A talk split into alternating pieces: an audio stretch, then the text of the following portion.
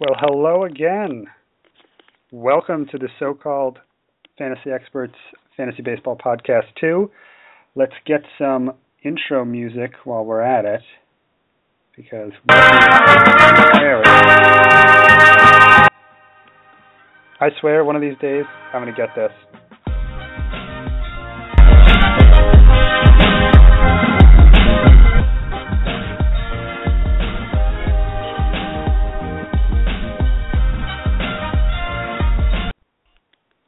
Okay, now that we've had that mishap out of the way, every week that intro music startles me and does not run as I'd like. But on the line, we should have Joe Bond and Dan Dominic. You guys here? Hey, yeah, Joe's here. What's going on, man? I'm here as well. Ah, great to have you. First three-man podcast so far of the early podcasting, career here. But good to have you guys. Yeah, I'm glad you guys could make it. I know we had a few last-minute almost changes, so I'm glad everything worked out. Joe, I'm glad your daughter made it to sleep all right, so you could join us. Yeah, me too. Yeah, I'm sure you're happy she's just asleep more than so you can just talk fantasy baseball. Absolutely. Why don't you guys, give a little shout-out about yourself, where you can find your writing, where you can find yourselves on Twitter, all that good stuff, so our listeners can get in touch with you after the show. Dan, why don't you go first? Sure. My name, as Travis mentioned earlier, is Dan Dominic. You can find me on Twitter at Azzurri1985. That's Azzurri 1985. I've previously contributed to the last two Project Roto draft guides, and I am now a contributor with so-called Fantasy Experts. Awesome. And Joe, what about you? Yeah, you can find me on Twitter at Fantasy Six Pack, all spelled out, one word. And I am the founder and head writer of FantasySixPack.net. Been doing that for about 6 years now, and I've written a few articles for FanDuel, Fantasy Pros, and now writing for and SkillZone.com, and now writing for so-called Fantasy Experts. Yeah, don't leave out SkillZone there, Joe. We're both SkillZone alums. You have to... Yeah, I thought I recognized your name from that. Yeah, man, it's a great place to play some free fantasy daily football in the fall. Yeah, it was pretty fun. I never won any money from it, but hey, there's always next season. Yeah. Right? That stuff's hard. Gambling is so hard. Why is that? It is. If it was only easy, I could be so rich. Whatever. All right, so we're here to talk fantasy baseball. I figured we'd get together just sort of, I know a lot of stuff has been out there about, tiers and starting pitching and injuries, R.I.P. Zach Wheeler. But not a lot, I feel like, has really ever talked about how you should build your team and how that strategy can vary based on how big teams are. So just wanted to talk a little bit about that. First off, so Dan, you're sort of the resident expert on this. What is your preferred league size? Do you care if it's? Does it matter to you if it's 10 teams or 20 teams? Do you like right in the middle, 15? What's your take on this? Well, what I found, I played in a wide variety of sizes. I played everything from 10 to 16 team leagues in both football and baseball. My preferred size in baseball is anywhere from 14 and up. The problem that I have, and to each everybody's own, but to me, 10-team leagues are a little less challenging because the talent that's available on the waiver wire in the free agent market generally tends to be good enough that you can easily fix your mistakes on draft day or if you make a poor trade. Whereas in leagues of 14-plus teams, it's a little more challenging because of the dearth of talent on that waiver wire. It makes it a little more of a diamond in the rough kind of format where you have to really do your research to really know who the next call-ups are, et cetera, et cetera. It's much harder to actually find those treasures later in the season. Yeah, I feel like it definitely makes you hone your craft as a fantasy sports guy. A little bit more when you've got those 15 teams, and you have to decide, do I pick up this pitcher after two good starts? Because if he has a third good start, someone else is going to get him, but he could just have two lucky games. Joe, what's your thoughts? Do you like the shallower leagues, you like the deeper leagues, or you like the super deep leagues? You go 20 teams, 800 player kind of thing. I tend to agree with Dan there. I play in a lot of 12-team leagues just because that seems to be the norm, especially with like my hometown friends and stuff like that. And that's fine.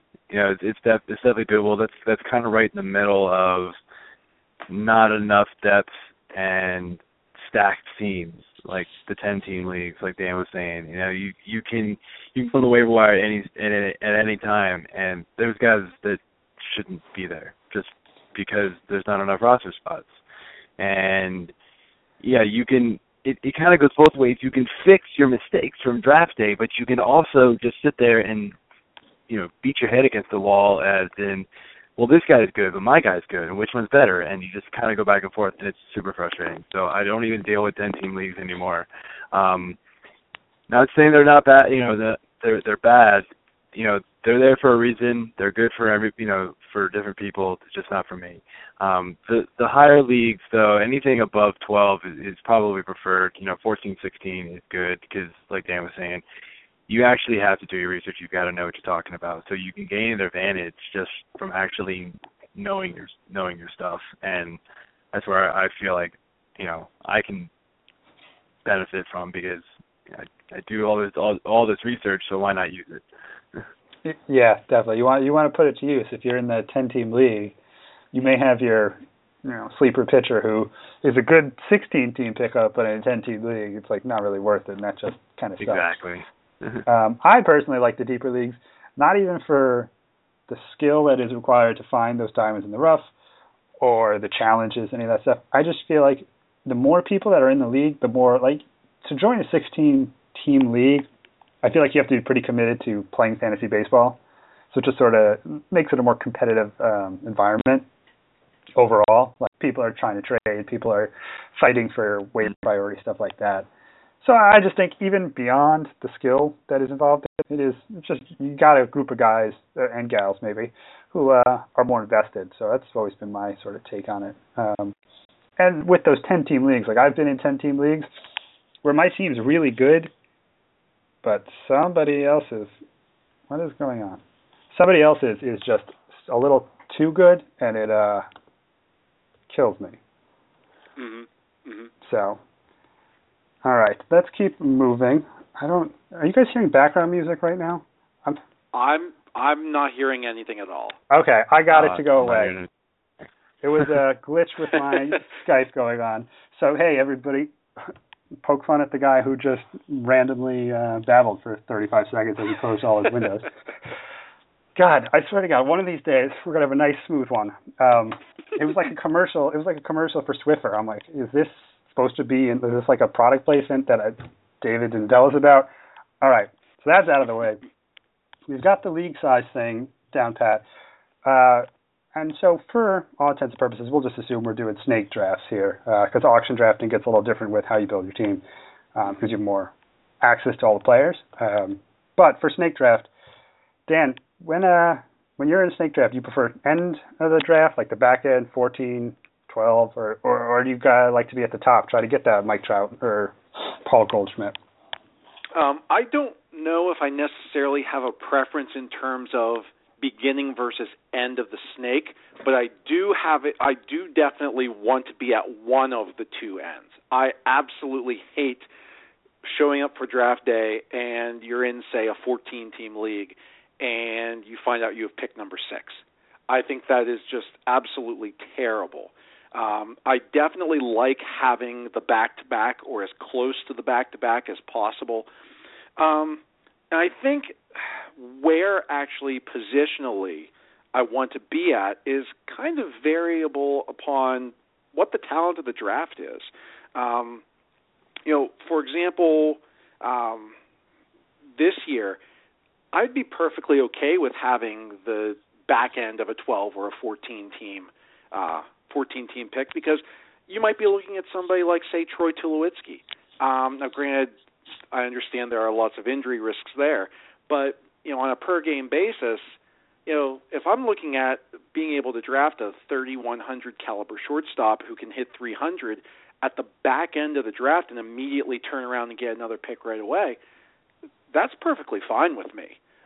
So, you know, this particular year, I have no problem whatsoever drafting at the end of that first round, just as long as I have those back-to-back picks, whether it's between rounds 1 and 2 or if it's between rounds 2 and 3, depending on which end I'm at. So you don't worry at all about the dreaded catcher run or the closer run, like missing out on anything like that? I am, quite frankly, I've always been a contrarian when it comes to the runs. When I see in my drafts, when I see, for example, a catcher run or a closer run, generally I try and avoid getting swept into that, particularly because while all of those teams may be overreaching for a catcher or overreaching for a closer because they panic and want to participate in that run, I can then use that pick and instead focus on perhaps a more valuable player. And, you know, in particular, let's say catcher, for example. This year, catcher, especially in single catcher leagues, is insanely deep this year. So I have no problem letting that run pass, getting a more talented player, and waiting until that end of that tier, maybe the number 15 catcher off the board, because quite frankly, that guy might be good enough that I can live with having him, but I got a more valuable pick instead of getting swept into that run. That definitely makes sense. I've had a lot of bad luck with getting swept into closer runs. Chad Qualls comes to mind, where I've been like, oh, like I need a closer. All right, Chad Qualls, and then he bombs out. So I can definitely understand what you're saying about that. But Joe, what about you? Preferred draft slot, or are you just sort of variable and find some value wherever you're picking? I mean, I think at this point I've done enough drafts where I kind of make it work wherever I am. But you know, I clearly would like to be one of the first 2 or 3 picks. This year, I think top 4 is my preferred, where you get either Trout, obviously number 1, and then Stanton, Goldie, or McCutcheon, the next 3 players off the board. Usually, sometimes people are taking Kershaw. I'm not a fan of taking pitchers early, even though it's Kershaw, but I'm sure that'll be a discussion later in this. But you know, the end of the draft is hard too, because especially at the end of the first round, you're guaranteed to get 2 studs, like Dan was saying, and so that's always okay with me too. If I don't get one of the first 3, you know, 2, 3, or 4 picks, then getting one of the last 2 or 3 in the round is always good with me. You know, I don't really get caught up in the runs either. I kind of pick best value. You know, I'm not gonna reach for that 8th catcher 4 rounds before he should have been taken just because, you know, I'll live with a you know, Yasmani Grandal or somebody like that a little bit later if I have to wait, and be perfectly content and take the better outfielder or the better first baseman or something like that. So the guys that are getting skipped over because people are reaching for Brian McCann 3 rounds too early. Oh, poor Brian McCann. I feel like everybody reaches for Brian McCann, and last year it did not work out. You did bring up a good point about sort of position scarcity versus best available. Does that, Joe, for you come into play at all? Like, if you're drafting 15 out of a 16-team league, do you maybe think, all right, I can go Desmond here, get the shortstop, just knock that out, or like a Cano, just fill up a position where after 5 or 6 picks, the talent sort of drops off a lot further than, say, outfield? No, I mean, so I usually have my players tiered, and I have a cutoff point, and I say, okay, if I happen to realize, but it also, you know, if I happen to realize that the end of my tier that I want to draft a shortstop or a second baseman or somebody like that in is getting close, then I will likely draft somebody in that position. But I'll also take into account what round it is. I mean, if it's the 3rd round and I'm drafting my second baseman who probably shouldn't go until the 6th or 7th round, then I'm not going to do it. I mean, that's just overreaching, and that's how you lose. So I'll wait until the next year and just make do. If people are going to reach on that position that much, then I'm going to take advantage of them somewhere else, and I will find my second baseman or my shortstop later. There will be talent later. Somebody will pop up, and I will go find him. Interesting. Dan, what do you think about that? Do you try to fill it up? It's a good thing that Joe and I don't play in leagues together, because I feel like he would interrupt a lot of my own strategies. I completely agree with him. As far as I'm concerned, at least, and this varies on league size to some degree, but at least the first maybe 4 to 5 rounds, I really don't care about position eligibility. I'm taking the best player off the board, regardless of what position they play. And I definitely agree with Joe that creating tiers or creating sort of a baseline player that you absolutely do not want to drop below that player at a particular position is a great strategy. I actually employed this in my longtime home league that I run with a lot of former fraternity brothers of mine, where it's a 14-team league and we don't use corner infield and middle infield options. So every team only typically has one shortstop. Last year, I'd done my research and felt very confident that Jimmy Rollins was going to have a great bounce-back year. And so I drew my line at Jimmy Rollins and didn't want to drop below him. Well, as it turned out, every other team in the league had taken a shortstop very early in the draft. I was able to get Jimmy Rollins at pick number 253 overall in this particular league. Nice pick. So I completely agree with Joe that it's less about the scarcity and it's more about targeting a specific guy. For example, this particular year, I'm not focusing on a lot of on many shortstops, and I know we're maybe getting a little too in-depth in specific players, but this particular year, for the same reasons why I liked Rollins a lot last year, I'm a big fan of J.J. Hardy's this year.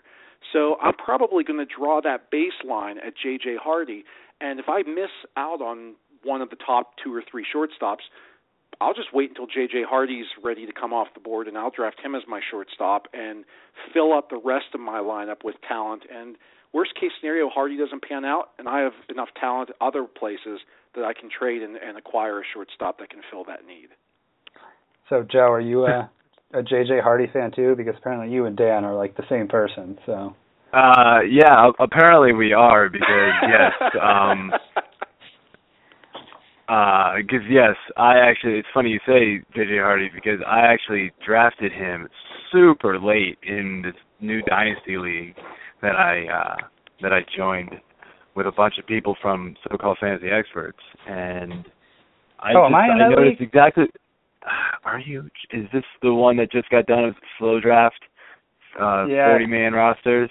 Yeah, everybody in that league drafted a shortstop, and I noticed that people had taken backups even, and J.J. Hardy was still sitting there. So I just waited like 5 more rounds and finally snagged Hardy. And I don't even remember what round it was. I was trying to pull it up here, but I can't figure out where the results are. But like I just snagged him super, super late and was like, okay. So yeah, it's funny that he mentions J.J. Hardy right there. I should have found somebody who really enjoyed getting caught up in catcher runs and hated J.J. Hardy. I was like, you guys just keep saying the same thing. It's killing me. Like I'm trying to have some contrarian viewpoints, but you guys are just so, it's kind of weird, honestly. But I'm glad you guys have some talking points. Well, if we need to on the fly, I'll figure out a contrarian position just for the sake of being contrarian. I'll figure something out. Well, I appreciate that. But so you guys aren't, I wouldn't say reaching. Well, you're not reaching for position scarcity. What about statistical scarcity? Like if you, I know steals is kind of like a one-off category, so you may not worry about that. But at least so far in the draft I've done, I've sort of focused on batting average at the top, figuring, okay, I can get somebody like Oswaldo Arcia who's going to bat 240, but it'll hit me 25 home runs later. Got to balance that up. Do you guys take into account stuff like that, like elite categorical contributions maybe at the beginning of the draft? Dan, what do you think? It's funny that you mentioned both average and Arcia, because I just wrote an article for so-called Fantasy Experts. We had done a mock draft last Wednesday that was run by Tyler Getman over at Fantasy Six Pack, and that was exactly my strategy going into this mock draft was, in my opinion, batting average scarcity is a serious concern this year and in recent years. As Tristan Cockcroft over at ESPN did this recently, I believe it was last offseason, emphasizing how batting average across the board has been dropping significantly. And so what I found is that by focusing on batting average early, by targeting guys who are going to bring you a 270, 280, and up average, your lineup can afford those Arcias, those Grandersons, those Ryan Howards, who can get you 20 to 25 or more home runs and can give you a big chunk of RBI, but may only hit 230, 240. In my opinion, the issue is that at the beginning of the draft is when you have your best hitters. Regardless of whether they are steals guys, regardless of whether they are power guys, they're likely going to give you a good average as well. But once you get to the end of that draft, you're looking at guys who are either going to be power or steals guys who are also going to be 240, 250 hitters. So the counting statistics are there regardless. If you target average early, you'll be able to make up for that and still put together a respectable average while being just on the same level with everyone else in terms of power and speed. Interesting that now at least we're sort of on the same page. Joe, what are you reaching for? And it doesn't even have to be hitting. Like if you're, if got a couple ground ball pitchers, are you thinking, all right, I need to get a strikeout guy here, or are you just still going best available? So I kind of still go best available, but in my early rounds, I try and target the more all-around player, but I put a lot of emphasis on power this year. To me, power is actually going to be the weak spot in most teams this year. I've done a couple different articles on the power drop in baseball, and it's kind of scary, the drop-off in home runs that we've had since 2000. We've gone all the way from about 5,500 home runs hit to just over 4,000 last year in a span of 10 years. Mm-hmm. And so the power drop-off, to find those 30, 40 home run guys, even 25 home run guys, is dropping. And then early on, you can find guys like Chris Carter later who are going to bat you 220, 230 at best and still blast 30 home runs. But like you were saying, the average is going to get crushed because of it. So hopefully early on you can find a guy that can get you kind of both a good average, 270, 275, maybe even better, and still hit you 25, 30, 35 home runs. Guys like Stanton, guys like Goldschmidt, those kind of guys. I target those guys who are going to give you kind of all around. And if they can get you steals like a McCutcheon, even better. Yeah, I find steals to be interesting to see how somebody builds their team if they reach for steals. I kind of think of it as like, all right, there's just a wasted pick. Yeah, but I agree. Like if somebody's going after Ben Revere just to fill that steals thing, and I have Ben Revere in 2 leagues, so it happens. But sometimes you get the guys who don't really do a lot else, so you need to front load that team with players who do everything so they can make up for the Ben Reveres of the world. Dan, I know you got to run in a little bit, so I just wanted to get your opinion on pitching. I know Joe touched on it before, but in 14-team league, 16-team league, how early are you looking to get a pitcher? Do you need a David Price or a Kershaw, somebody to anchor your rotation, or do you tend to fill up on second-tier guys? I quite frankly have never been a believer in the idea that you need to have that staff ace. I'm very much of the belief, as I mentioned in this same article, of employing the 2015 Boston Red Sox strategy. I have no problem whatsoever building my entire rotation around SP2s and SP3s. I don't think for this particular mock draft that we participated in, Joe and I participated in last Wednesday, I didn't take a pitcher until round 8, towards the end of round 8, and it was a 12-team mock. And I still ended up with a top 4 of Shields, Ross, Gio Gonzalez, and Liriano.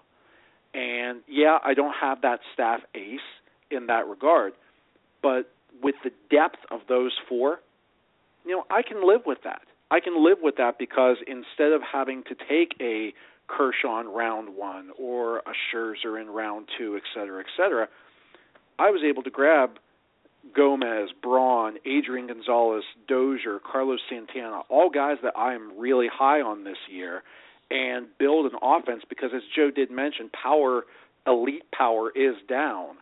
So instead of having to focus on making up power somewhere else, I was able to front load on it, and with the pitching depth that's available, I'm still able to put together what I feel was a respectable top 4.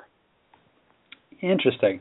But even if you were drafting like at that wheel, you wouldn't think, and say Kershaw was still available, that or maybe not Kershaw, that's probably a bad example, but if you were thinking Scherzer, whoever you think is number 2, King Felix, if you're drafting there at 14 or 16, you'd still just pass him right up? I think it's about value.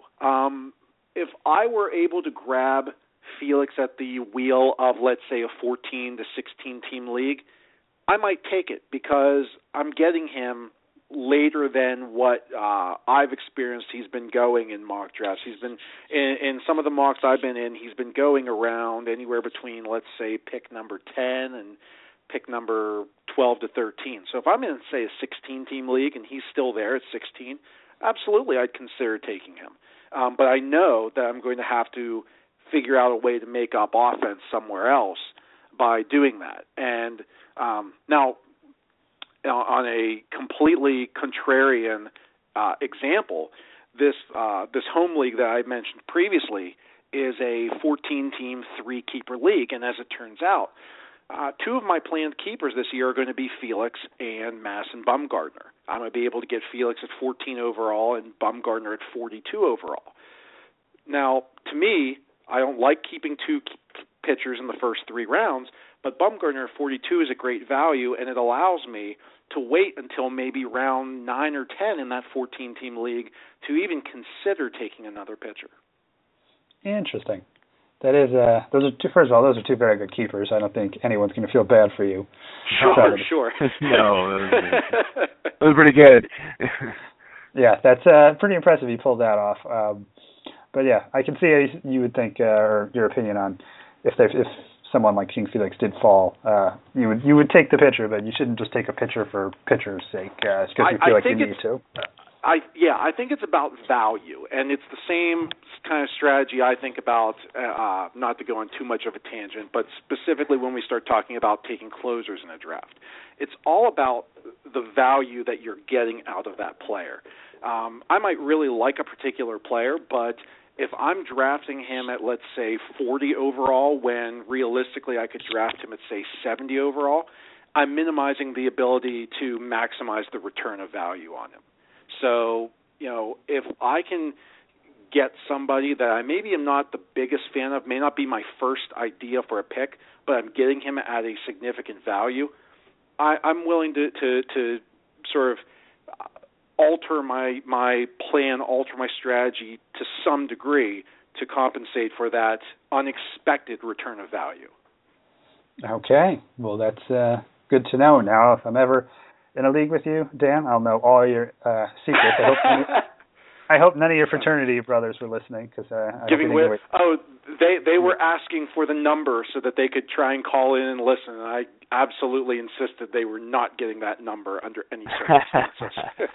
But come on, Dan, you have to boost our numbers. I want to get verified on Twitter, so the more people who listen, I think that'll probably help.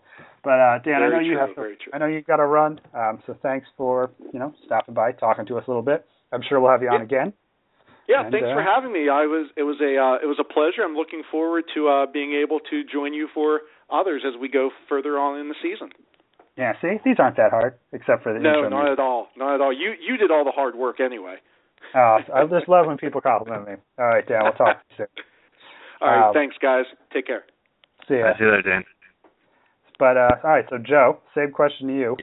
I know you said you weren't looking to draft a pitcher that highly, like in the top four, but where's your line for starting pitching? Top 15, top 20?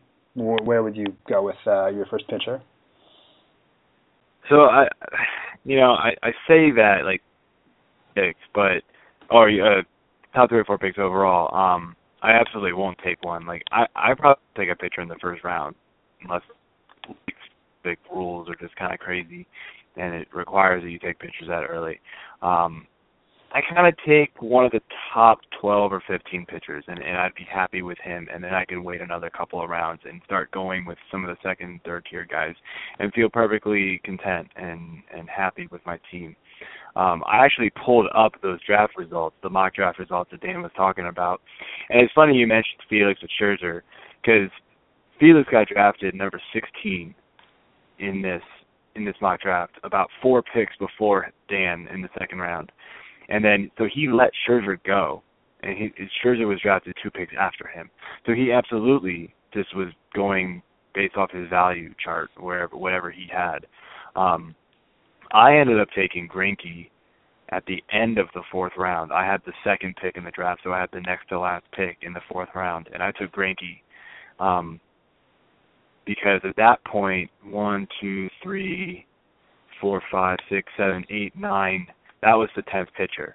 And knowing that after that, if I had had to wait possibly 2 more rounds to get my next pitcher, who knows who I would have gotten. I was able to get I usually draft 1 really good pitcher, 1 really good, starting pitcher, 1 really good reliever, and then fill in the rest from there.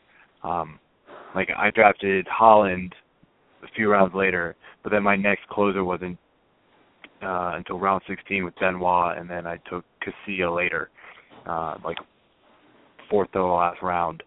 So, yeah, I just kind of fill it in, go with value. I don't reach as much as possible. Unless I really like a guy, and like even though it might be reaching compared to the ADP, it's not reaching to me. I have my own set of rankings, my own tiers. I go with what I know and what I think I know at least, and go from there. Yeah, I definitely believe in that. You go with your own rankings kind of thing, because if you reach for a guy and he overperforms his ADP, it's not really a reach because he turned out to be the 25th best player. Like if you took Anthony Rendon like 3 rounds before ADP said you should draft him last year and he's a top 30 player, I don't really consider that a reach. Like maybe you could have waited another round and got like another 19th round value talent somewhere. But if you've got a guy you like, I don't think there's anything wrong with going up and getting him. Reaching for like close to stuff like that's when it gets a little hairy. I definitely agree with you.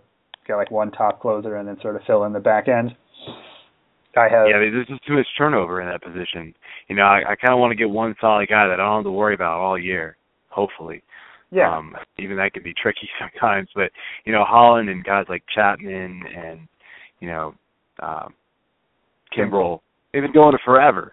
And, the odds of that just completely imploding are really low to me. So to get 1 of them is good.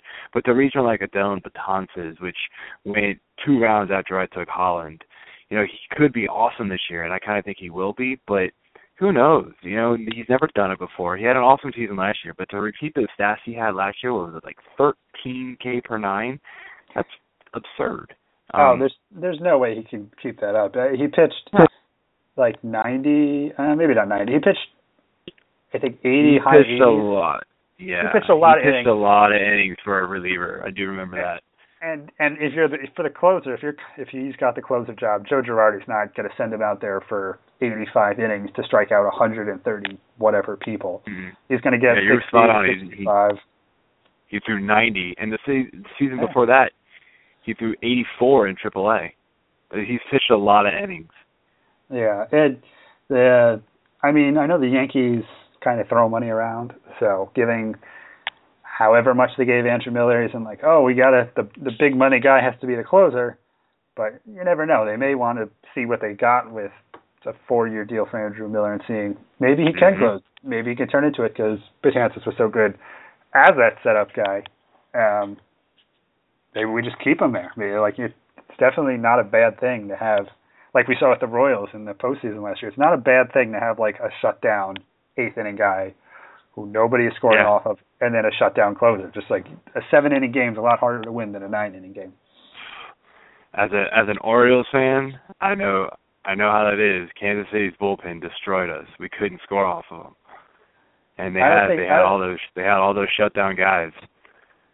It's actually kind of interesting, and maybe this had happened a few years prior. I didn't really get this deep into fantasy baseball probably until last season was my first like really deep 16-team league.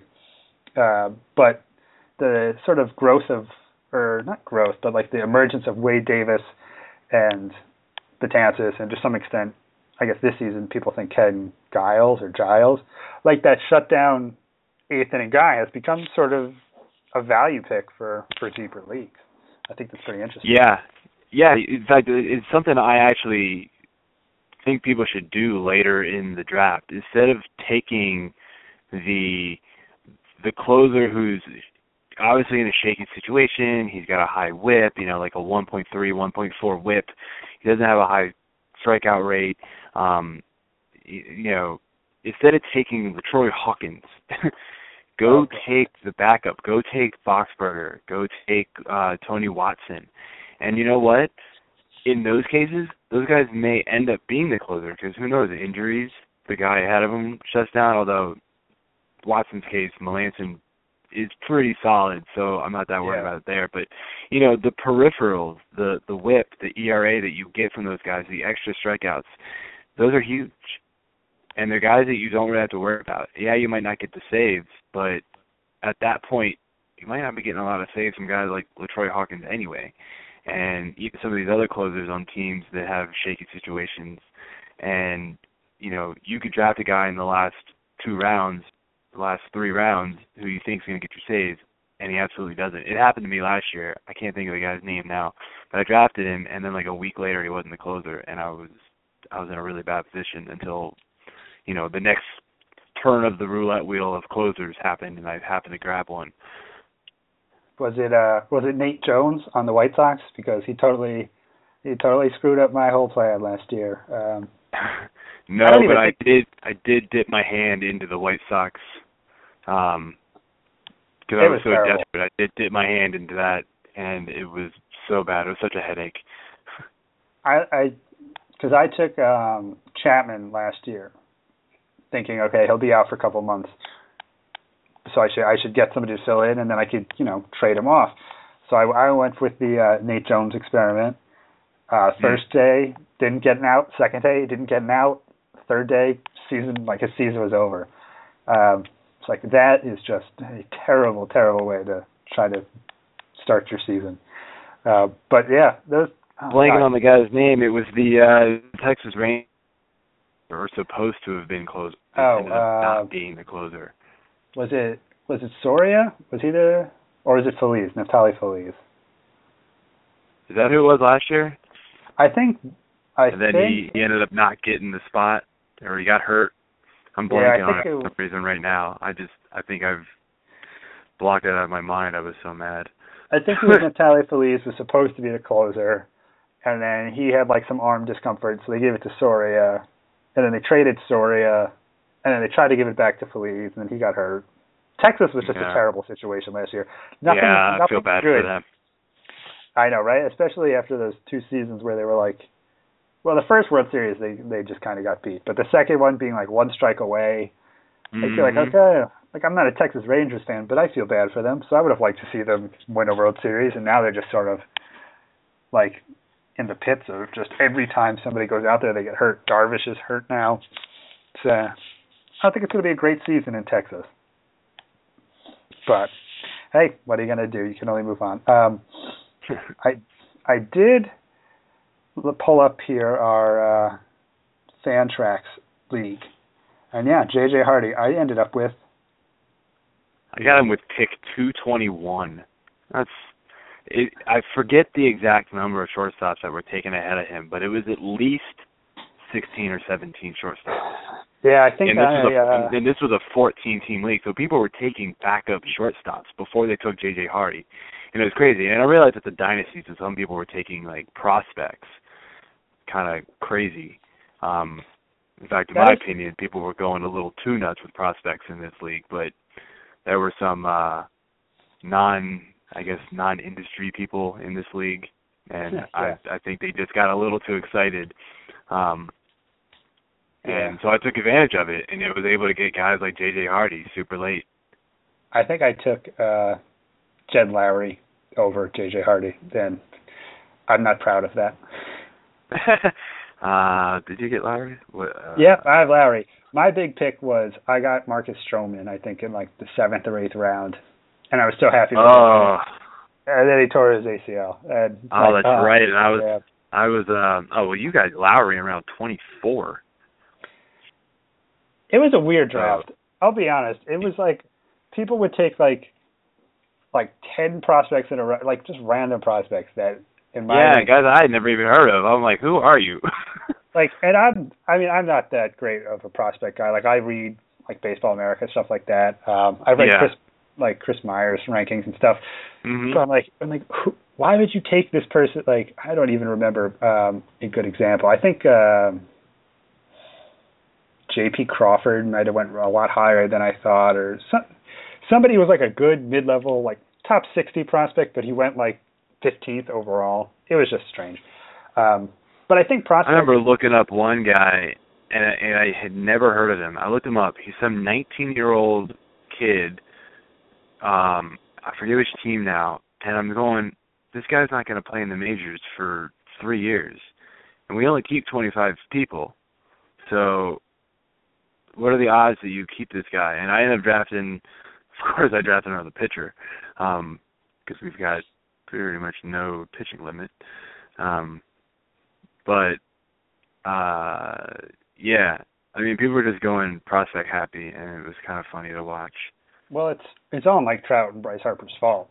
Ever since that first season of Trout, I feel like people now. Oh yeah, yeah. Everybody wants to get. Mike Trout. They want that. They want the guy who will single-handedly change their season. I definitely saw it last year with, what's his name? I can't believe I'm blanking on the guy in Pittsburgh, the outfielder. Polanco. Everybody thought Polanco was going to be the next big Mike Trout guy. He was going to steal the bases. He was going to hit home runs, and then. It just didn't happen.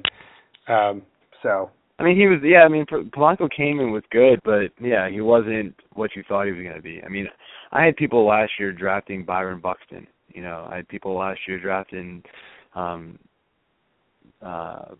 forget who else. I had people drafting guys that probably weren't going to make the majors in redraft leagues, and it was this kind of. Like makes you shake your head. Like, what are you doing? You know, and yeah, you're right. Everybody gets all excited now because of what Trout and Harper did the first year they came up, and I just let them do it. You know, go ahead. Now in this league because it is a dynasty, I did reach a little early on a couple guys. I ended up getting Betts and Jock Peterson, and I got them in round I believe 7 and 9. So it wasn't super early. It probably is for like a normal redraft league for those guys. But not for a dynasty league. You know, I'll be able to keep those guys forever, hopefully.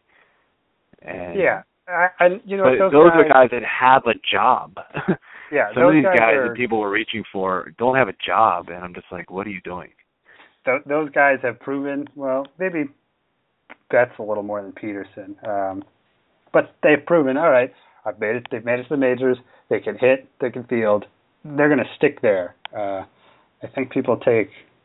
Some of those raw talent guys just thinking like, hey, he hits a lot of home runs, he steals a lot of bases, but I'm not sure if he's gonna make it. I was gonna ask when you would be like normal, maybe not in this dynasty league. I remember looking at the draft board at that time, and there was a lot. So yeah, I might have a better season this year. Guys like me, like maybe Mel maybe a Nelson Cruz was sitting there afterwards. I'm looking at the list. Brandon Moss, possibly even, you know, he could have more power. But the way I saw it was the Dodgers basically traded their outfield to get Peterson a spot. Yeah. And Young is a dynasty league. I'm taking the chance. And you have no idea how many trade offers I got for Jock Peterson. I laughed at all of them. Really? I went, no way. I have not got a single trade offer for any of my prospects. I feel very hurt at the moment. Who is my best one? I think Syndergaard is my best prospect, but, you know, pitching prospects always get kind of – they're tough. But so this was sort of a strange dynasty league because there were – Yeah, it is. It really is, actually. But I was going to just ask, say you're in a, like, full league of fantasy writers, stuff like that. When – for dynasty startup. When do you normally look to get a prospect? Are you waiting to get those guys maybe 15th round? Or are you going to go for Mookie Betts in round 7 again if it wasn't this wacky league? I mean, I still think with guys that, you know, I don't know if they're considered prospects. Like if Betts is really considered a prospect, so I guess you still have rookie status, so it is. I guess that's true. But like, you know, guys like Betts and Peterson, yeah, I'll reach a little bit earlier on them knowing that they've got a job this year. I want guys who can help me this year. There's always going to be a new crop of super prospects. Always. Yeah. So, you know what? I'll let people take guys like Byron Buxton and Sanu, guys who aren't going to play this year till maybe September, you know, July at the best. I'll let people take them and sit with dead spots on their roster all year long. And then next year they can do the exact same thing. And then you know what? In the offseason during Dynasty, they'll have to decide, do I want to take this guy who I don't know if he's actually any good yet? Like, yeah, he's killing it in the minors, but there's a lot of people that kill it in the minors and they come up and do absolutely nothing. Yeah. You know, look at John Singleton last year. He came up and immense power. But he couldn't hit the ball to save his life. One batting average? It was terrible. I'll let people deal with them, and I will go get guys who can give me stats right now and win the league, and then I will do the exact same thing next year. I'm not going to reach too high. I'm going to get guys who can help me today. What have you done for me lately? That's the way I always think. Yeah, it definitely doesn't hurt to win the league the first year and just like, okay, I've got the prize money under my belt, and I could go from there. Even so, like I was saying though, even then, there's gonna be a new crop of prospects that I get to pick from. So yeah, I'll just go get the next prospect next year. You know, like there. Yeah, I might miss the next Trout with this way of thinking, but you know what? I've won a lot of fantasy baseball leagues, and I've never owned Mike Trout. Well, you're really missing out. You can easily win without Mike Trout. Yeah, you know? But it's a lot of fun owning Mike Trout, though. I had him that first year when he got called up. I picked him up, and I just, like, ran away with it. And yeah, of course. Yeah, at that point, because you've got him along with all your stud guys that you've drafted. You know, you probably dropped some scrub for Mike Trout at that point. So... Yeah. Whoever that guy is that I dropped, like, I owe him a drink or something. But it really is, like, it's really fun to own Mike Trout. I sort of compare it to, like, owning LaDainian Tomlinson in his prime, where you just look at the stat line the next day and it's like, oh, 2 for 3, 3 RBIs, and a steal. 2 runs. Great. Next day, 2 home runs, 4 RBIs. There's never... Like, no, absolutely. I mean... It is so fun. But, yeah, if I'm... Like for auction leagues and stuff, I tend not to go for Mike Trout just because that's so much of my money. It's just going to that one guy, and he is fantastic. But like, I don't know what else I could get with that.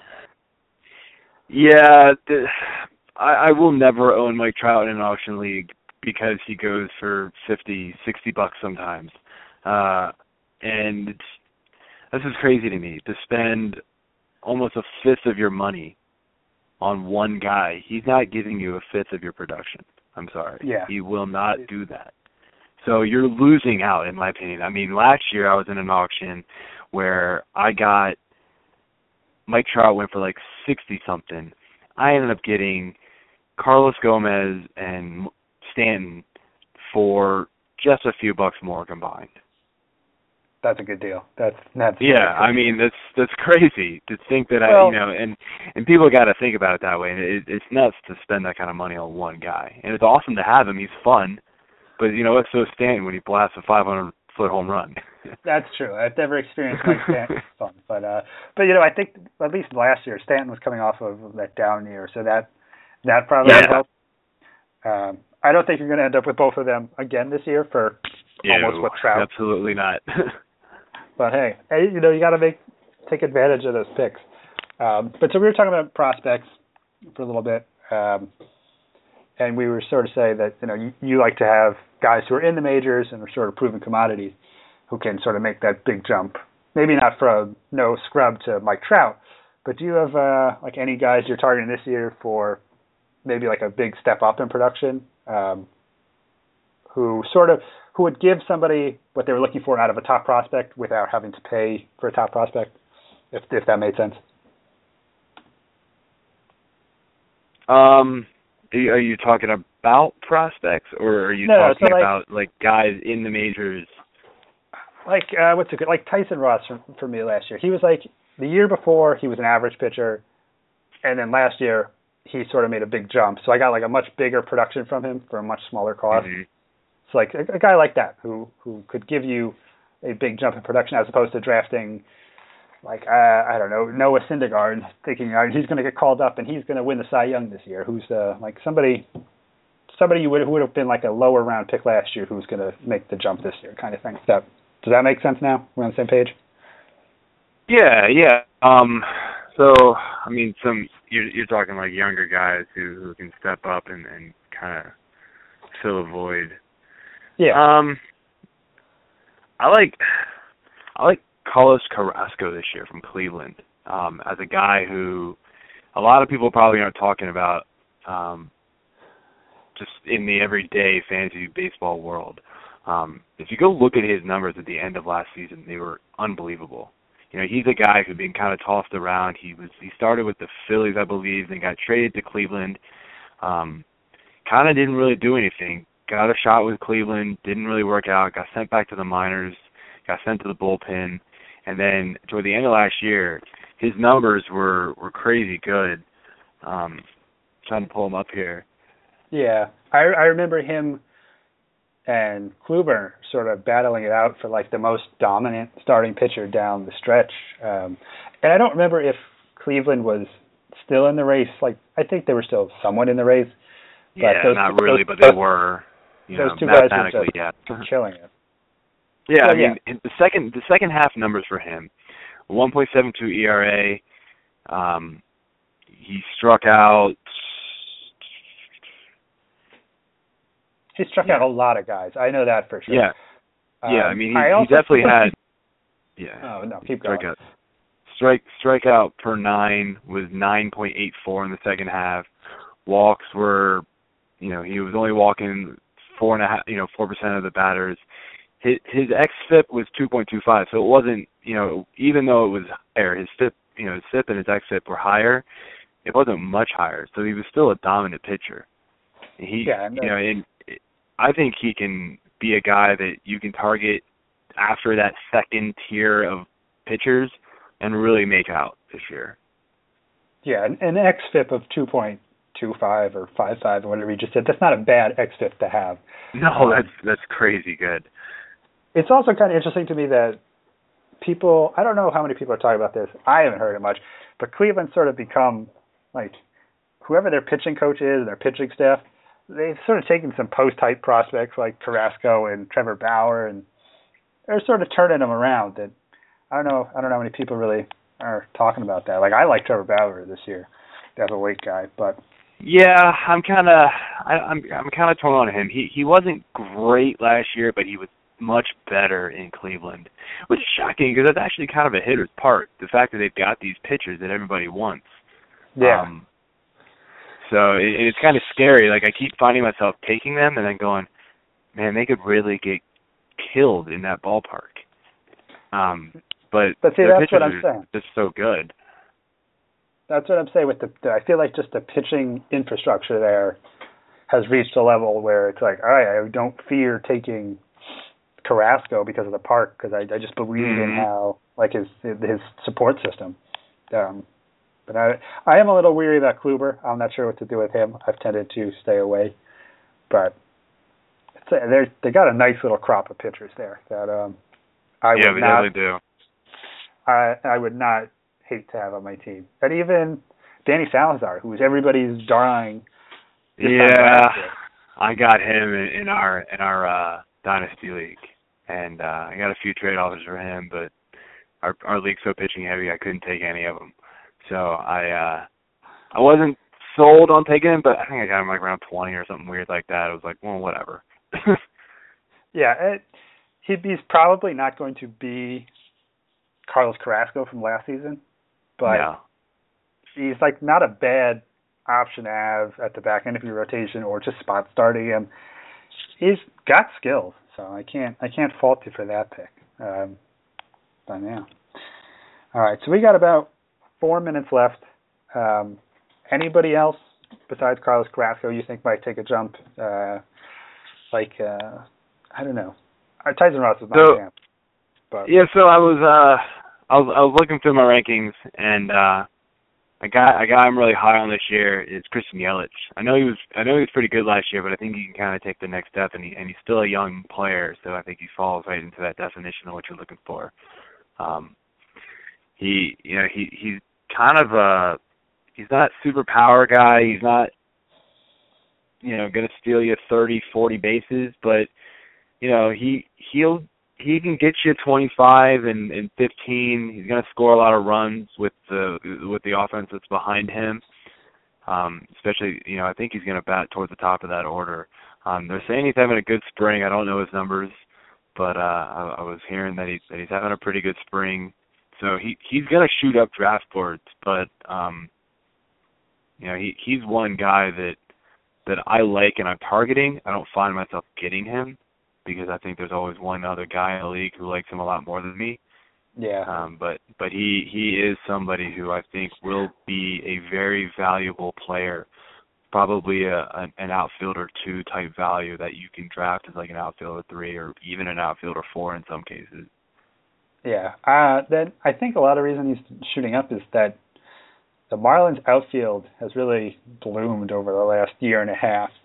So I think people just could especially like Ozuna last year, Yelich the year before that, they kind of sort of came out of nowhere and played really well. And that's, I guess, how the Marlins do stuff, is they just send you to the majors and hope you stick. But yeah. I definitely last year he scored 94 runs, It's just, that's pretty valuable. Wow, 284. He's a guy that... And he's a guy at 284. He's a guy that's, in the middle range of the outfielders right now as far as ADP goes, who can give you a 284 average. So, we were talking about average earlier and how, you really want to focus on getting some high average guys. So he's one of the guys you can get a little later and help you out. Yeah, and like what you said, where he's not going to hit a ton of home runs or steals, I think that's people just look for those huge totals. They don't, a lot of times don't look for the whole package. Yeah, get those all-around guys, and you'll be really well off. Yeah, I just think anybody from the Marlins outfield will be a good pick this year. Yeah, I agree. I like it a lot. I'm an Ozuna fan, but I think I ended up with him in our league. But so we've got a minute left, so let's just wrap this up, Joe. I appreciate you coming on. I hope we didn't wake up your daughter. That would have been terrible. Nah, I got 3 levels in this house. I'm all the way in the basement. I know better. Well, that is fantastic. I would have felt very, very bad if, halfway through, I'm like, oh, there goes Joe. He has to woke up his daughter. We'll be right back, folks. But it was great. This 3-person thing worked out pretty well, I thought. Hopefully we can do it again. I didn't know you and Dan would be so similar, or that you had done a mock draft together. So I don't think we'd actually... We kind of at the last minute started asking a whole bunch of people and didn't realize he was one of the ones. So that's kind of funny. Yeah, well, hey, we're just one big so-called fantasy expert here, family. Of course. So, but Joe, I appreciate it. We will talk to you maybe next week, maybe a week after. We'll try to rotate you in. But you can check us out, SoCalledFantasyExpert.com. That's where our writing is. Find me at The Real Travioli so I can get verified, and that would be great. And we will talk to you guys all next week. Thanks for listening.